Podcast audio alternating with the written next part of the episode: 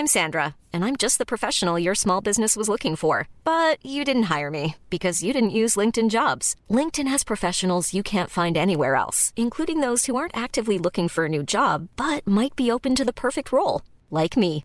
In a given month, over seventy percent of LinkedIn users don't visit other leading job sites. So if you're not looking on LinkedIn, you'll miss out on great candidates like Sandra. Start hiring professionals like a professional. Post your free job on linkedin dot com slash people today. Are you ready? Hi, I'm Gregory Porter. You're listening to The Hang. Watch what happens when the people catch wind of the water hit the podcast dedicated to hanging out. Liquid Spirit. The customers were Stevie Wonder used to come in all the time. Marvin Gaye would come in. That is crazy. Uh, that would blow my mind, and it was just regular for you. It was pretty incredible to have Stevie Wonder. It's beautifully simple.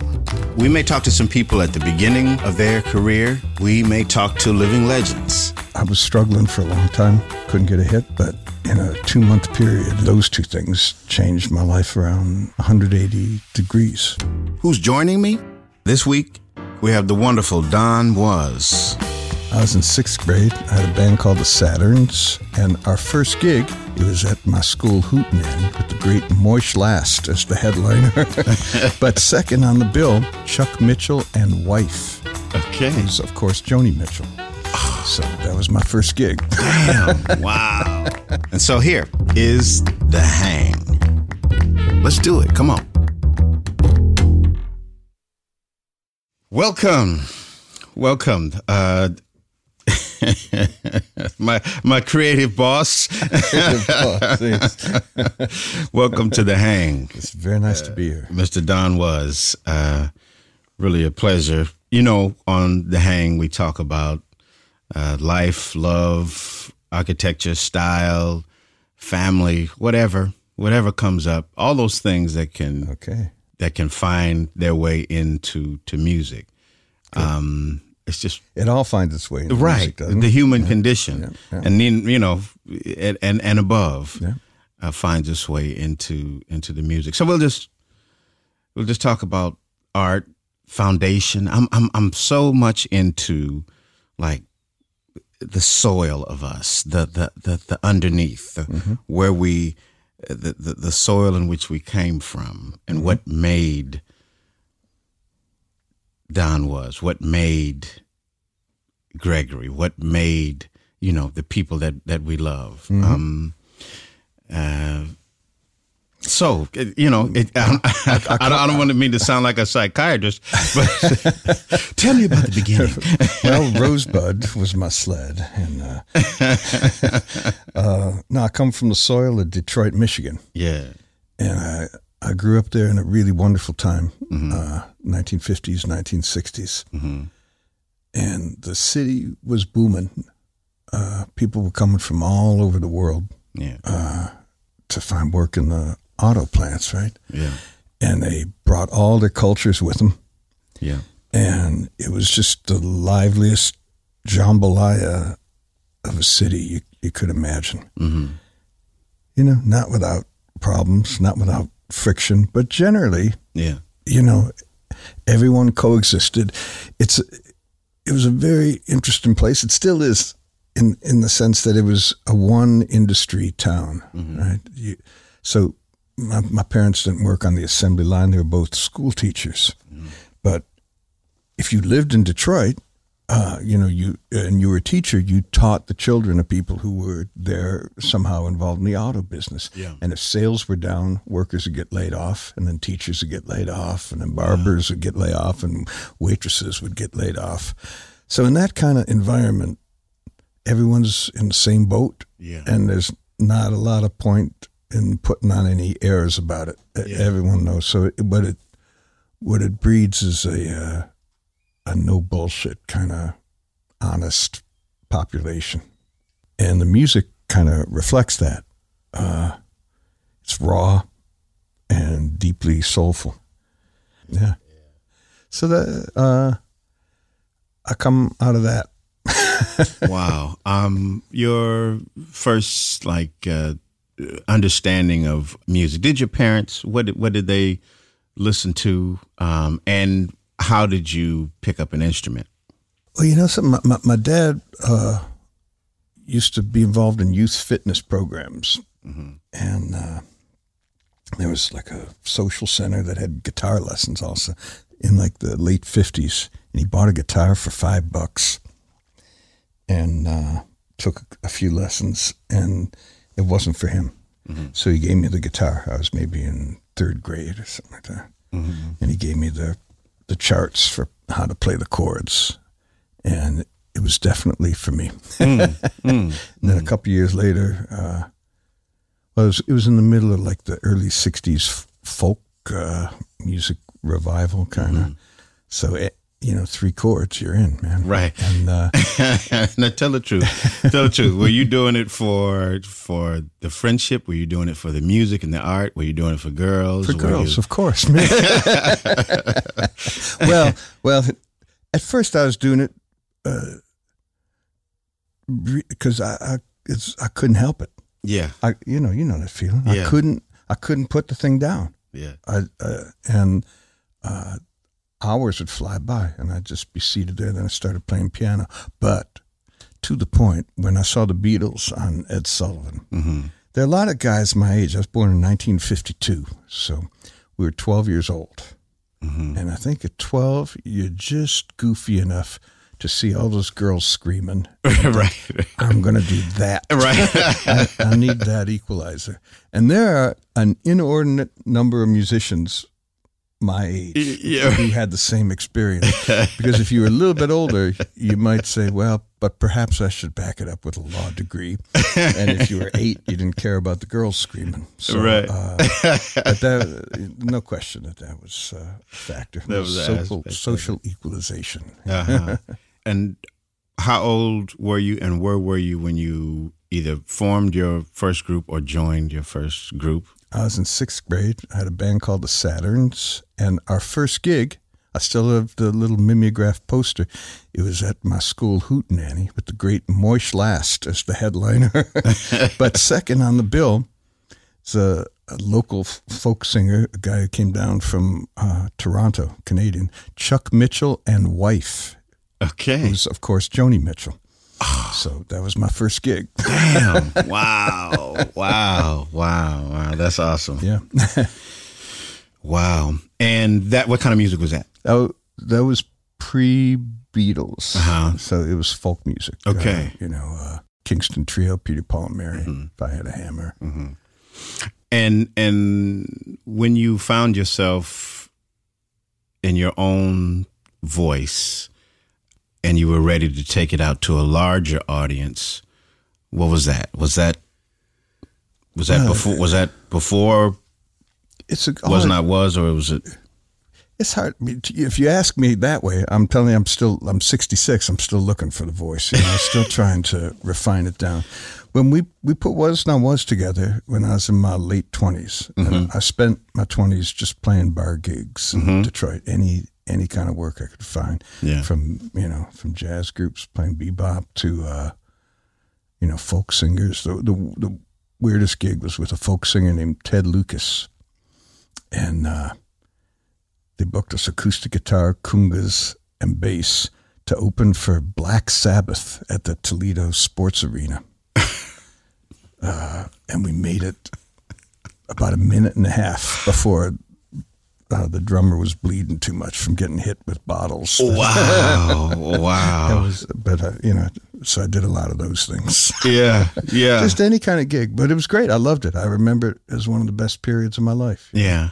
Play five sets a night and uh, and just try to expand your consciousness. Yeah. But then we, we, we put Was Not Was together uh, in the late, uh, I was in my late twenties when we first started recording stuff, and it was kind of meant to uh, kind of sum up our musical experience in Detroit. On, on our first single, we had a great jazz trumpeter named Marcus Belgrave, who played with Charles Mingus. Absolutely. And, uh, Ray Charles. He was killing. Yeah. And yeah. just and kind of nice, man. Beautiful guy. Yeah. And, uh, and chose to stay in Detroit and teach younger musicians. Yeah. Uh, despite being a, a world-class player. So we had him. We had uh, the guitar player from the M C five, Wayne Kramer. Mm-hmm. We had uh, a couple of guys from Parliament Funkadelic. Wow. And that was kind of, it was kind of a, we we're trying to, I guess, put all our Detroit roots together in one sound. When I listen to it now, I can hear the seams, but we were looking for a voice that had, it had an R and B groove. Mm-hmm. It had, uh, it had improvisational qualities and, and jazz modes and scales, mm-hmm. and also uh, that kind of raw rock and roll that I grew up with. Uh, yeah, uh, Mitch Ryder, M C five, yeah. E and the Stooges. And we had varying degrees of success in achieving that in an organic fashion. Yeah. Wow. Yeah, I think um, when people hear your name, they think of uh, more than one type of music. Just the fact that it's going to be good, it, it, genreless. I, you know, genres are like great for organizing record stores, but I don't think musicians think of genre. Do you? You don't sit there and think, hmm, I think the next line I'm going to sing an R and B lick, and then I'll put a little country kind of thing. You don't think that. You, no. It's just the stuff comes out of you, yeah. and you've heard all kinds of music. Right. And uh, right. and an appreciation for all types of music exactly, as well. Yeah. yeah. And and that in, that informs the musical conversation. So yeah. it's like if you if you... you went to the library, you know, they have the Dewey Decimal System for organizing the books. It's great for organizing them. Genres are like that too, but I don't know any authors who say, I think I'll write a six hundred book. you don't, right. You, you know, you just, whatever comes out, comes out. Yeah. So, uh, yeah. I, like I said, because I grew up in that environment where there, were, there was everything from polka music to Arabic music to blues and yeah. jazz and rock and roll. Uh-huh. Uh, that's just, I just followed my interest. I just really tried to stay in, uh, interested and yeah. excited, and, and and try to do something new all the time. Yeah. But I, I I think that if you make whether you're making a jazz record or a country record or anything, the, the basic principles are the same. Yeah. You're telling a story, right? It's about right. it's about having a great storyteller and enhancing the telling of the story without inhibiting it. In in your, I feel like now you're talking about being a producer, yeah, and and your role as a, a producer will will will shift gears into that. I, we'll talk about maybe some of the, the if you don't mind, mm-hmm. you know, just go with me here and just okay. just talk about sure. some of the names of the people that you've you've produced. Well, it's been all kinds, uh, you know. Uh, I was struggling for a long time, couldn't get a hit. I didn't have a hit till I was in my late thirties.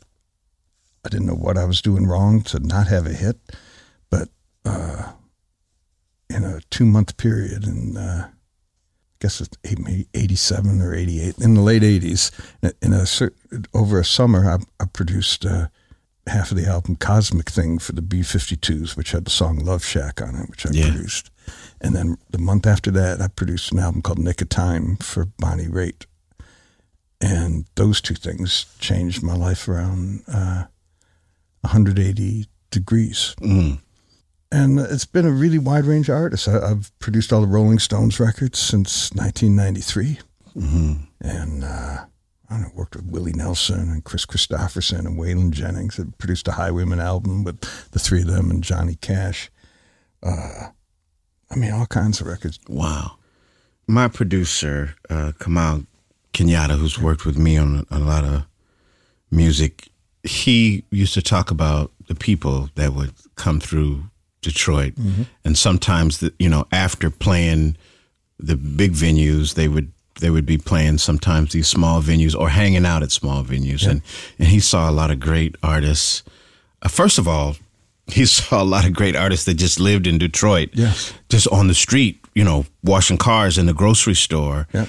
you know, and hanging out with them at, yep. at nightclubs. Uh-huh. A, a lot of the Motown guys were yep. hanging out at jazz clubs. And he just talked about how uh, the music was social.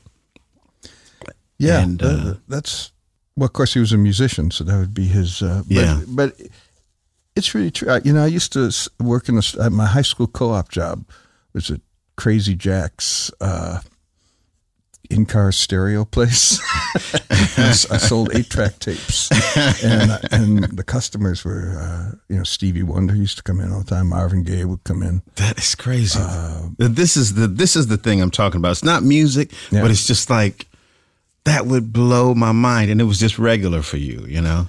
It was pretty incredible to have Stevie Wonder, Marvin Gaye. You know, Marvin Gaye lived really close to the store. He used to play touch football out in the street and on uh, Outer Drive. That's, uh, that's just amazing. Yeah, I mean, the Motown music that was that was hometown music. The kind of pride that people have for, you know, a team that wins the World Series or something. Yeah, that was how people in Detroit felt about uh, Motown. It yeah, was, had global impact, and uh, there's a lot of a lot of pride in that music. Yeah, as as as it should. It's it's uh, it's. Sh- It shaped the music of around the world. You know, Detroit has shaped the music around the world. That soulful sound, that that that gospel tinged expression, that that playing with the uh, the the the I call it playing with the sacred and profane. My mother and a lot of the church mothers, God bless them. It it they they used to say, Uh, don't play with it. If you play with it, he'll take it away, you know. And uh, she meant like if you don't sing for the Lord, you don't mm-hmm. sing for God, yeah. um, you know, you're going to have some trouble with your voice. And and it, I used to I used to be so scared of that. And I and, and to hear Marvin Gaye talk about it, to hear uh, uh, Aretha Franklin talk about it, even, you know, people like um, Al Green, Al Green, yeah. you, you talk about yeah. this, this, um, you know, you don't want to let your, your, you don't, definitely you don't want to let your mama down, mm-hmm. but then you realize that there's a place for all of it. And there's a, um, there's a beautiful thing that my mother said to me. I remember riding in her Cadillac. I could barely see over the dashboard and talking to her about music and singing. And she said, uh, and I said, Um, Mom, I want to sing, but I want to sing about love. And she said, uh, she said, baby, God made love. And so it's okay to sing about it. And That's I, good. And I remember that. That's good. I remember that. So I remember the street here mm-hmm. in Bakersfield. Mm-hmm. We were driving up Christmas Tree Lane. And, um, and I remember saying, okay, so now my, my throat or my voice won't bleed when I when I sing about love. Mm-hmm. I won't get in trouble for singing about love. And she just opened up a little world for me, because there were some mothers in the church who scared me to death. Mm-hmm. You know, I, after I would sing a little solo, they was like, all right, baby, always use that voice for God. And mm-hmm. to this day, even when I sing about the ups and downs of love, mm-hmm. when I sing about a relationship that's gone bad, when I sing mm-hmm. about Uh, race, when I sing about politics, when I sing about, I still feel like this is life, and and I'm still singing about a higher power, yep. uh, or a belief system, mm-hmm. or love. Yeah, yeah. No, I I, I agree with that com- completely. I you know I had some experiences early on. I was uh, I was going to the University of Michigan.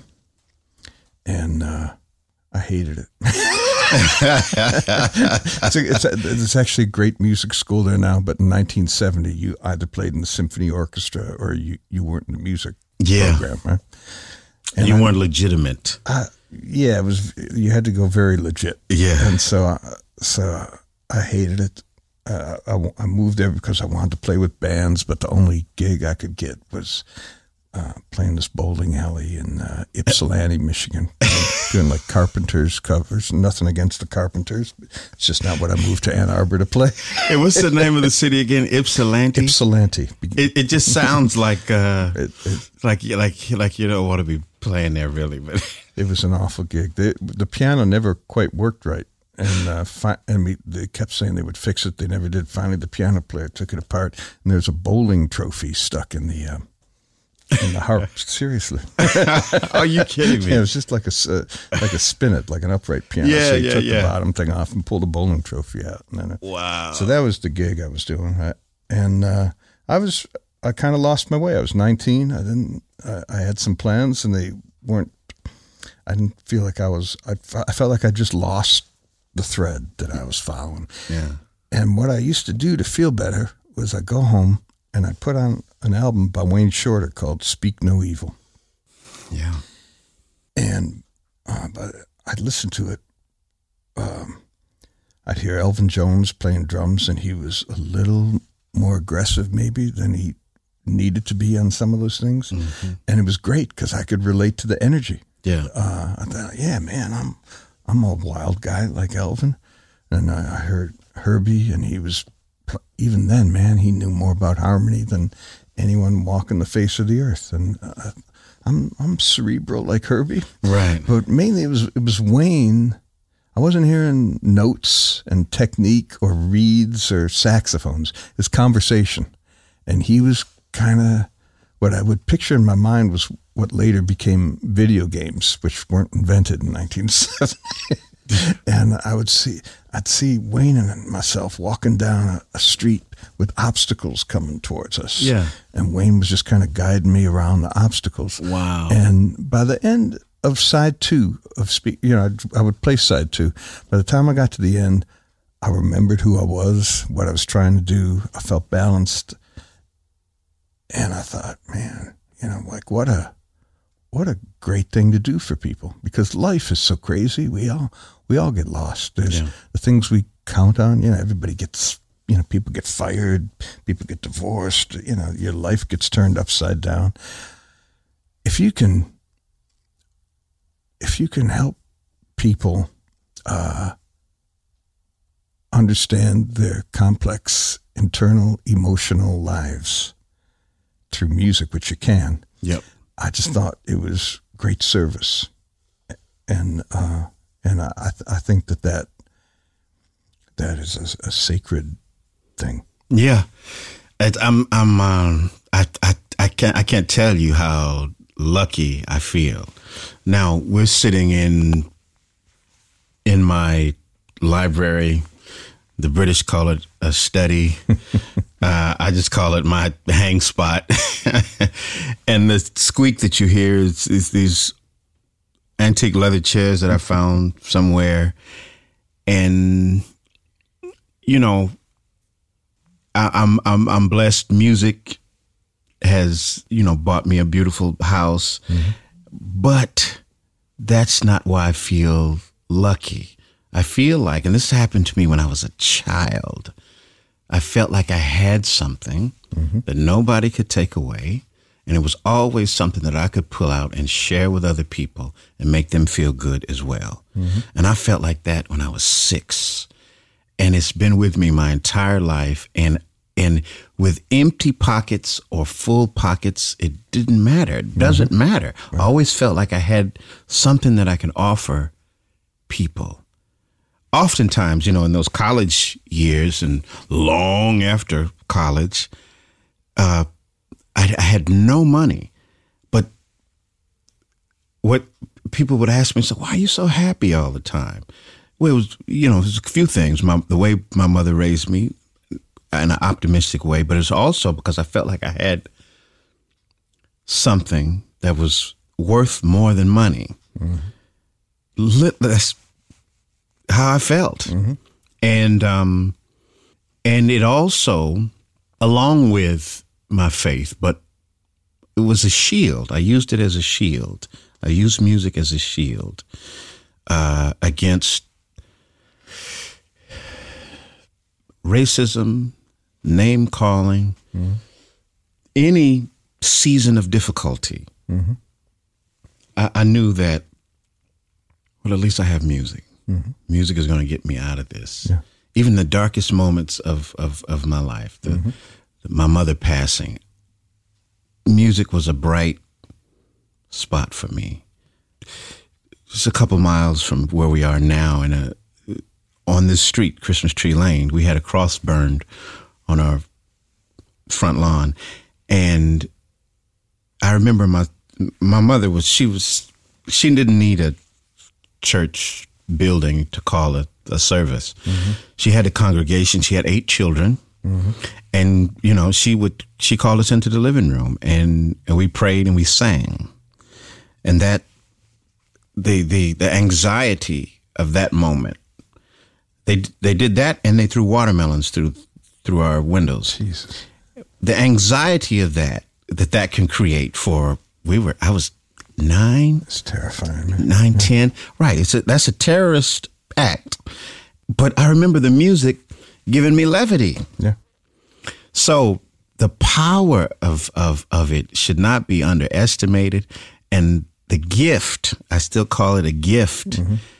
to, to to be able to express emotions, and and I love this what you just said, traversing life. You and Wayne Shorter traversing mm-hmm. some obstacles, mm-hmm.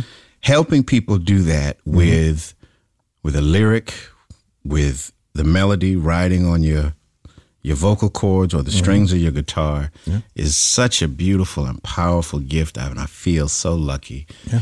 Yeah. Well, I'm, I'm with you. Yeah. Yeah. Very cool. Back to the production idea and bringing out the best that you can in any particular artist mm-hmm. that you're working with. Um, before you work with an artist, is it something that you, it, is, is it a sit-down conversation? Is it listening to their music? Is it considering the trends of music and where it's going? Is it, what is, what is, because you've worked with so many different types of music, yeah. how do you approach? Well, every producer, I think, has a different approach, and I don't think there's any right way or wrong way to do it. There, there's some producers... guy like Babyface, who can write the songs, play the instruments, and then the singer can come in and he'll tell you how to phrase it, and make, he'll make a great record that yeah. touches people and uh, and does all the things a great record's supposed to. Yeah. So uh, I I just don't do that. Yeah. That's not what I can do. What I enjoy doing is getting deep inside with an artist and figuring out what it is that that they're hearing in abstract form in their head, and then helping them to realize that.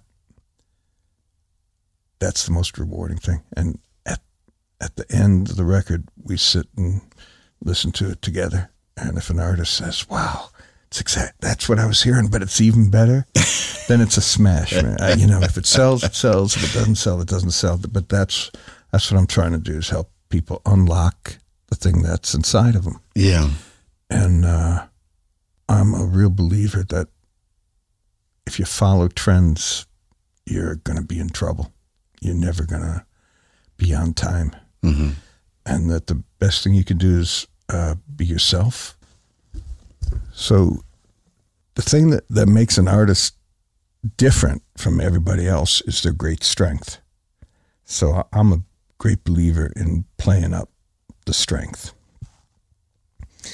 You know, Nick of Time by Bonnie Raitt, that's a good example, man. You couldn't have been less fashionable or trendy in the late eighties than that album was.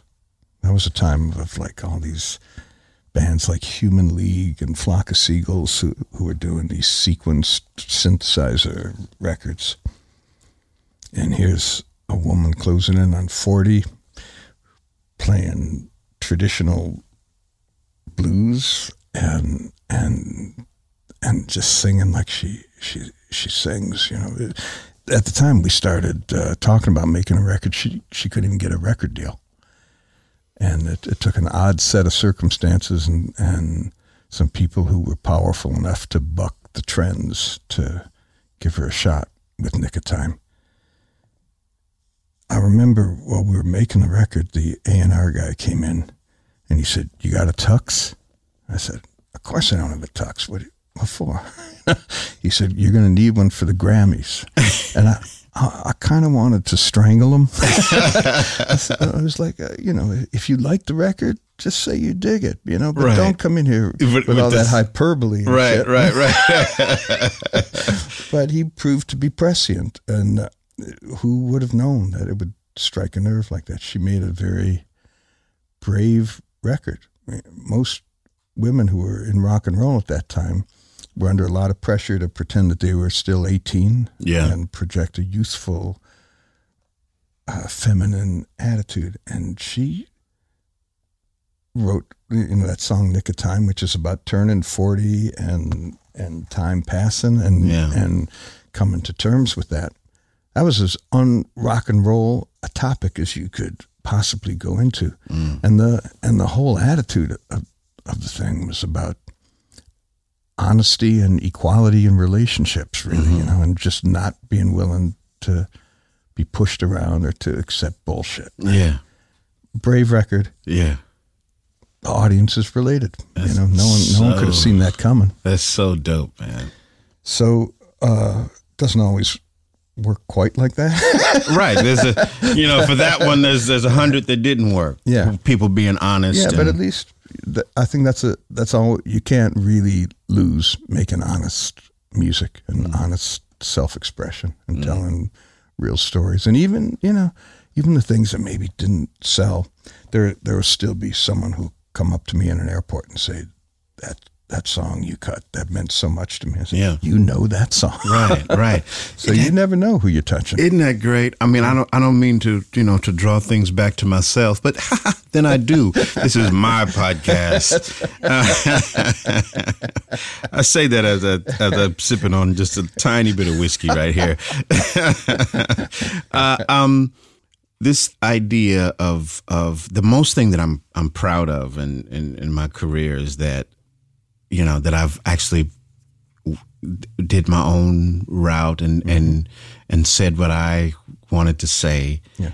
and, um, kind of stayed organic and, and, and, you know, authentic to, to my message. Mm-hmm. And the idea that that could, could, you know, sell hundreds of thousands of records blows me away. That, you know, I'm, I'm happy. I'm most happiest about that. Yeah, I, I didn't uh, compromise. Nobody came in and fixed me or made me or yeah. or changed me. Right.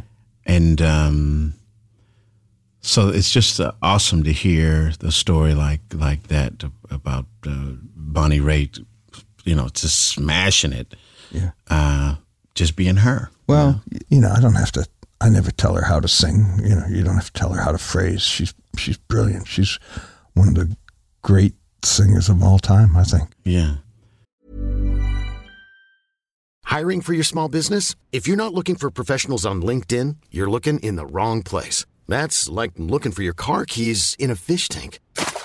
LinkedIn helps you hire professionals you can't find anywhere else, even those who aren't actively searching for a new job but might be open to the perfect role. In a given month, over seventy percent of LinkedIn users don't even visit other leading job sites. So start looking in the right place. With LinkedIn, you can hire professionals like a professional. Post your free job on linkedin.com slash people today. Sick of being upsold at gyms? My guy, you're currently a base member. For ninety dollars more, I can upgrade you to our Shred membership. For one hundred thirty dollars more, you'll be a swole member. And for just three hundred dollars more, you'll reach Sweat Platinum. At Planet Fitness, you'll get energy without the upsell. Never pushy, always free fitness training and equipment for every workout. It's fitness that fits your budget. Join Planet Fitness for just one dollar down and ten dollars a month. Cancel anytime. Deal ends Friday, May tenth. See Home Club for details. Don, I got, I do have one question that's just really yeah. just like nibbling at me. Okay. What What are the Stones? They call you every time. They they they. they why do they call you to produce their records every time? Ah, I I, I guess you have to ask them. I have no idea. If, uh, uh, I'm not going to talk them out of it. Certainly, um, they're very loyal guys. You know. Yeah. Uh, the you have to do something really bad to fall out of favor, and they've cultivated an organization. I'm like one of the new guys in the organization mm-hmm. after after twenty-five years. Mm-hmm. Me and Daryl Jones are the new guys. Like, and I'm not just talking about the band. I mean, like the, the road crew and mm-hmm. the guitar techs and mm-hmm. and the security guys. Everything. It's a it's a real nice uh, family that that these guys have put together, mm-hmm. uh, which I think speaks to their character. Mm-hmm. They're they're really great guys, man, mm-hmm. you know, and uh, very generous, very open, warm cats, and mm-hmm. the organization reflects that. Yeah, they probably see that. I know. You know what? Uh, why did I ask the question? I know the answer. It's like, that's a soulful, down, decent dude. I want him in the family. Yeah, that's cool. Thank you. Yeah, yeah, I knew the answer already. So there you go. Hey, guys, you're listening to The Hang. Hit subscribe or follow on your podcast thingamajig of choice to get every episode of The Hang fresh off the presses. Have we ever really talked about how I got my job at Blue Note Records? All right, I'm gonna can, let me. Can I tell this story? Tell it. Okay. I was in L A. I was producing a record, and it wasn't going particularly well. And I was driving to the studio, and I had the local jazz station on, and I heard your song "Illusion," and I didn't know who you were. I hadn't. This was, was a while ago. This that was a new album at the time. Mm-hmm. And first, the uh, the lyric just leaped out at me, but that that's also because of your delivery.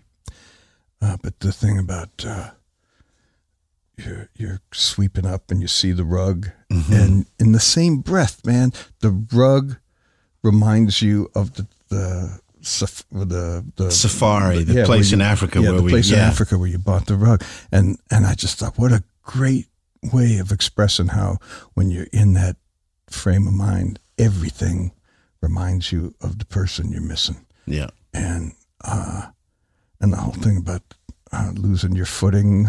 Uh, losing uh, my footing on the slopes of yeah. the illusion yeah. that I, yeah. Oh, man.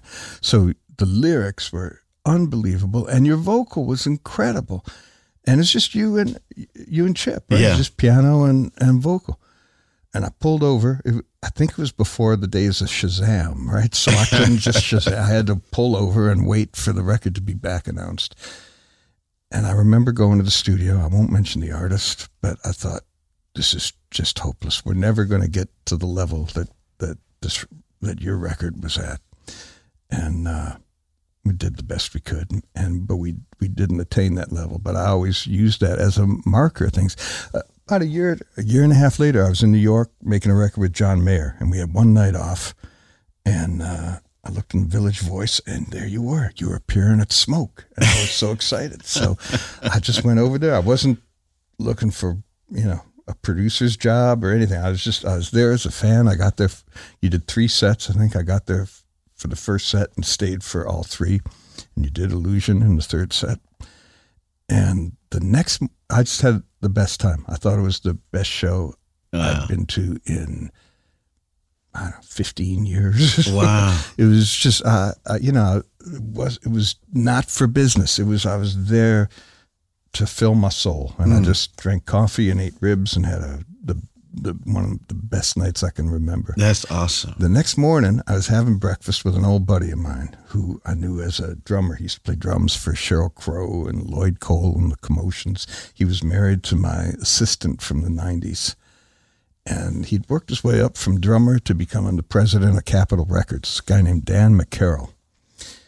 And we were just really talking about how to stay cool under pressure. He was under a lot of heat, and we were talking about abstract things like that. At the end of the breakfast, I said, is Blue Note Records still part of Capitol Records? Because if it is, you really got to listen to this guy that I heard last night, Gregory Porter. Yeah. And unbeknownst to me, uh, Bruce Lundvall, who'd run the company so beautifully for thirty years, uh, was ill, and he was going to have to retire. And no one had come along with a vision for how to move the company forward, and they were thinking about closing Blue Note down. Mm. And I just happened to walk in with an idea about how to move the label forward on the day that they were discussing it, and he offered me the job right there. But if I hadn't gone to see you that night, I, I never it never would have happened. Absolutely never would have happened. Wow. So Gregory Porter saved Blue Note Records. I think you can say that. Uh, can play around and laugh at that yeah, idea, but no, but and, but and doggone it, it, it, it you it know. T- it took about a month to for me to actually get hired. And the first day on the job, I called Paul Ewing, your manager, yeah. and I said, I told him the story, and I said, so I guess we should do this. yeah, that, wow, that waters my eyes. Yeah, my goodness. Yeah. And wow, that's I don't. I'm, I'm, why am I so emotional right now? I don't. Well, not just about this, but that, but how things happen in the way that it does, in, the, yeah. in these beautiful ways, you yeah. know. And and you sign me, and we go into uh, the studio with, with, with my guys, whom I had been, you know, working in these little small clubs. You know, one of which you saw is at Smoke, but before that it was Saint Nick's Pub, mm-hmm. a black jazz dive bar in Harlem. Mm-hmm. You know, wow. I mean, that's it's uh, exceptional the way things happen, and and you feel like it's, it's a greater hand at work, but mm-hmm. uh, yeah, at least for me, and uh, for, yeah, for you as well. You know, yeah. it's it's it, it, really for us, even in our our, our friendship, it's yeah. just. Just yeah. really beautiful. It's beautiful. Yeah, yeah, yeah, really beautiful. Um, but that's music. That's music, isn't it? Yeah, music did it. Yeah. It did. You know, when you were talking before about the commonality of uh, music, how like blues can impact all kinds of music, that's that scale.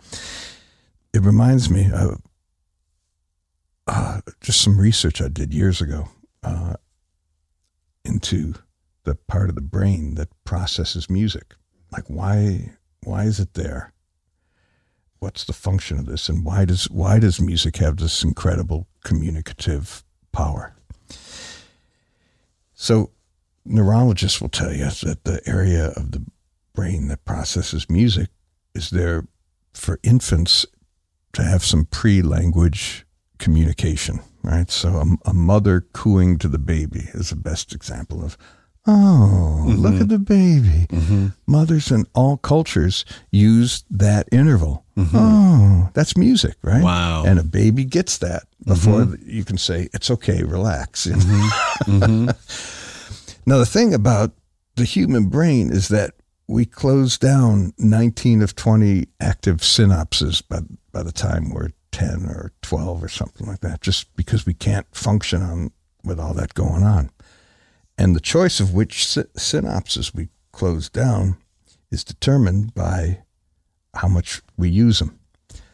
So the part of the brain that uh, triggers the response to run away from a lion doesn't come up very often, right? so, but the part of the brain that works the remote control of the T V set, you use that all the time. So those synapses stay open. So once we develop language skills, why is it that we continue to process music?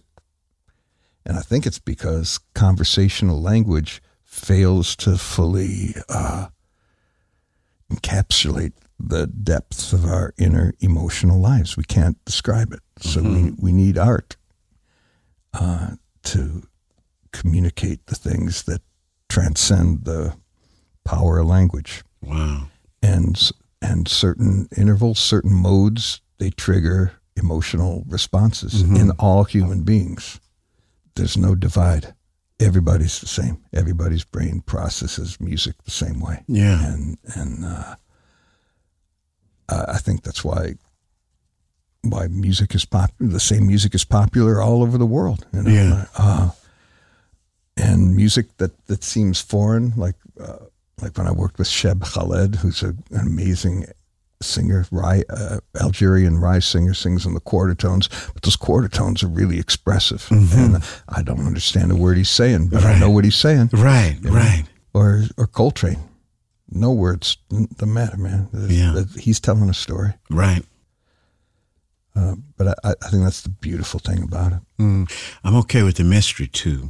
Yeah. Of, of, of not knowing all that it does, yeah, and and but knowing it does something. Mm. I mean, I've been uh, with the uh, great musicians who will ask a question why it chose a certain note, mm-hmm. or or, and I can't answer it. it's it's it's sometimes you do something in the studio or on the stage, and maybe you'll hear a playback and you're like, wow, I, that, yeah. that sounds better than who I am.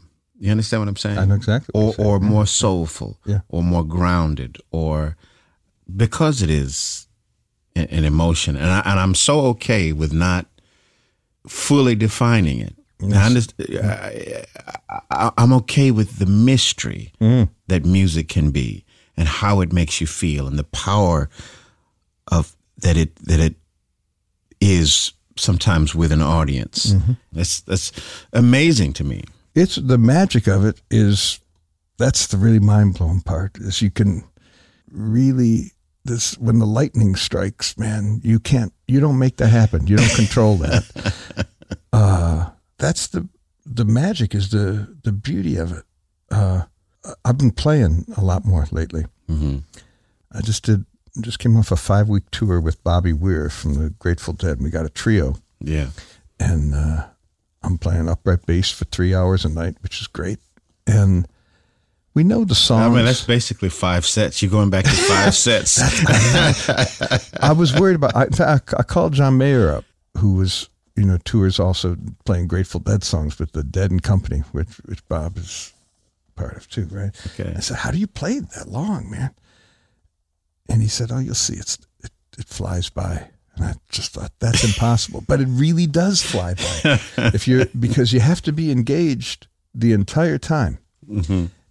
And, you know, the whole thing is improvised, really, mm-hmm. you know. Uh, and sometimes you fall on your face. And sometimes the whole becomes greater than the sum of the parts, greater than the three people. And that's when it's magical. And then the audience gets engaged in it.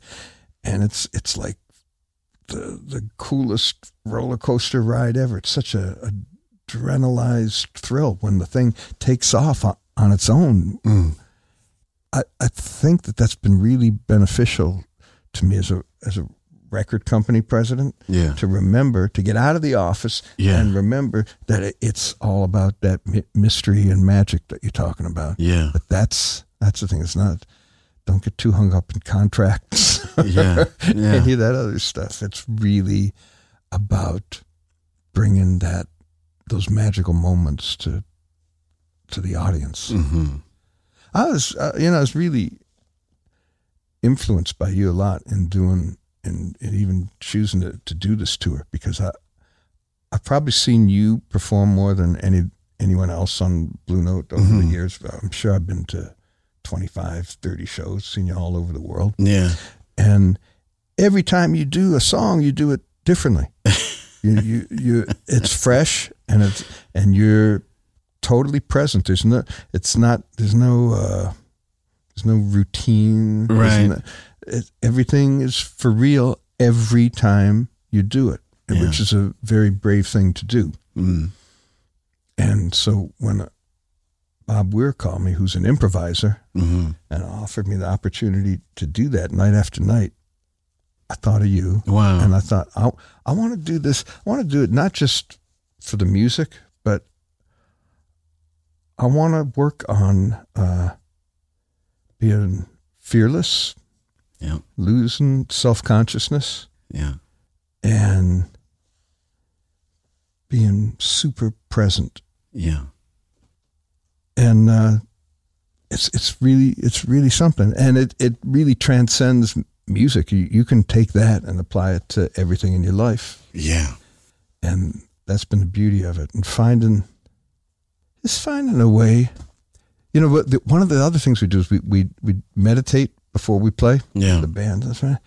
But if you focus too much on it, and to keep your mind from drifting, that's as much of a distraction from that meditative state as thinking about the phone calls you have to make. Mm-hmm. And the same is true when you're playing.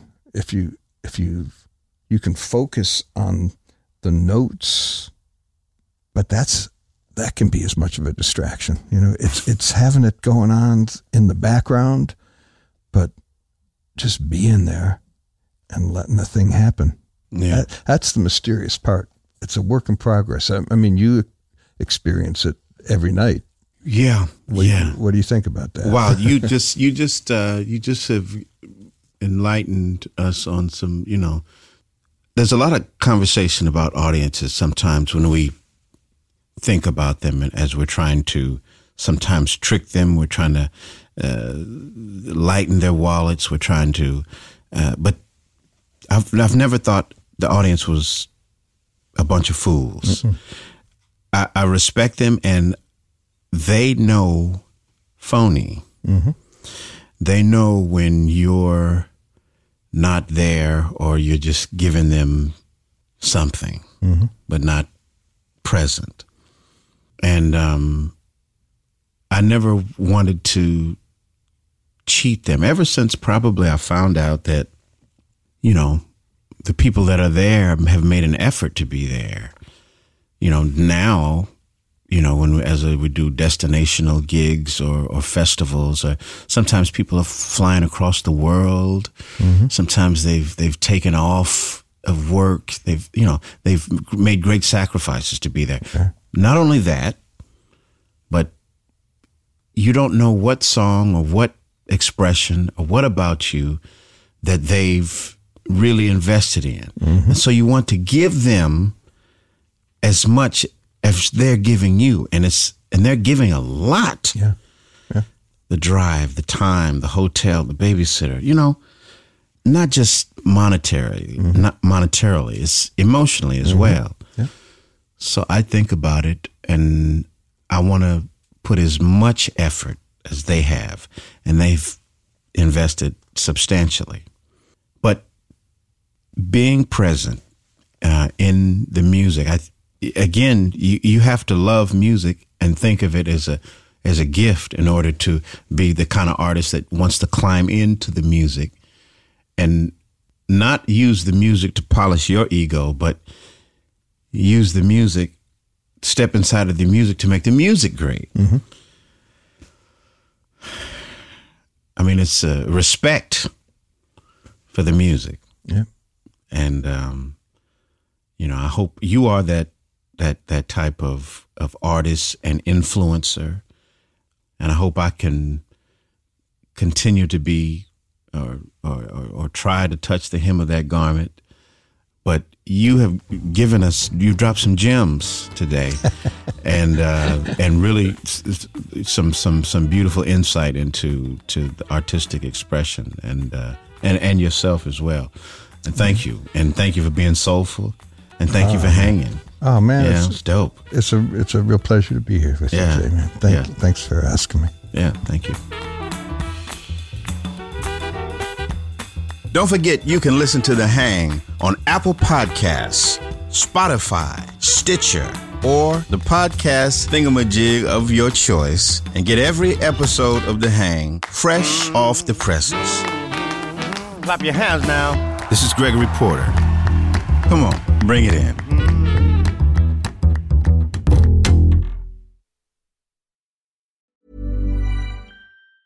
Even on a budget, quality is non-negotiable. That's why Quince is the place to score high-end essentials at fifty to eighty percent less than similar brands. Get your hands on buttery soft cashmere sweaters from just sixty bucks, Italian leather jackets, and so much more. And the best part about Quince, they exclusively partner with factories committed to safe, ethical, and responsible manufacturing. Elevate your style without the elevated price tag with Quince. Go to quince dot com slash upgrade for free shipping and three sixty-five day returns.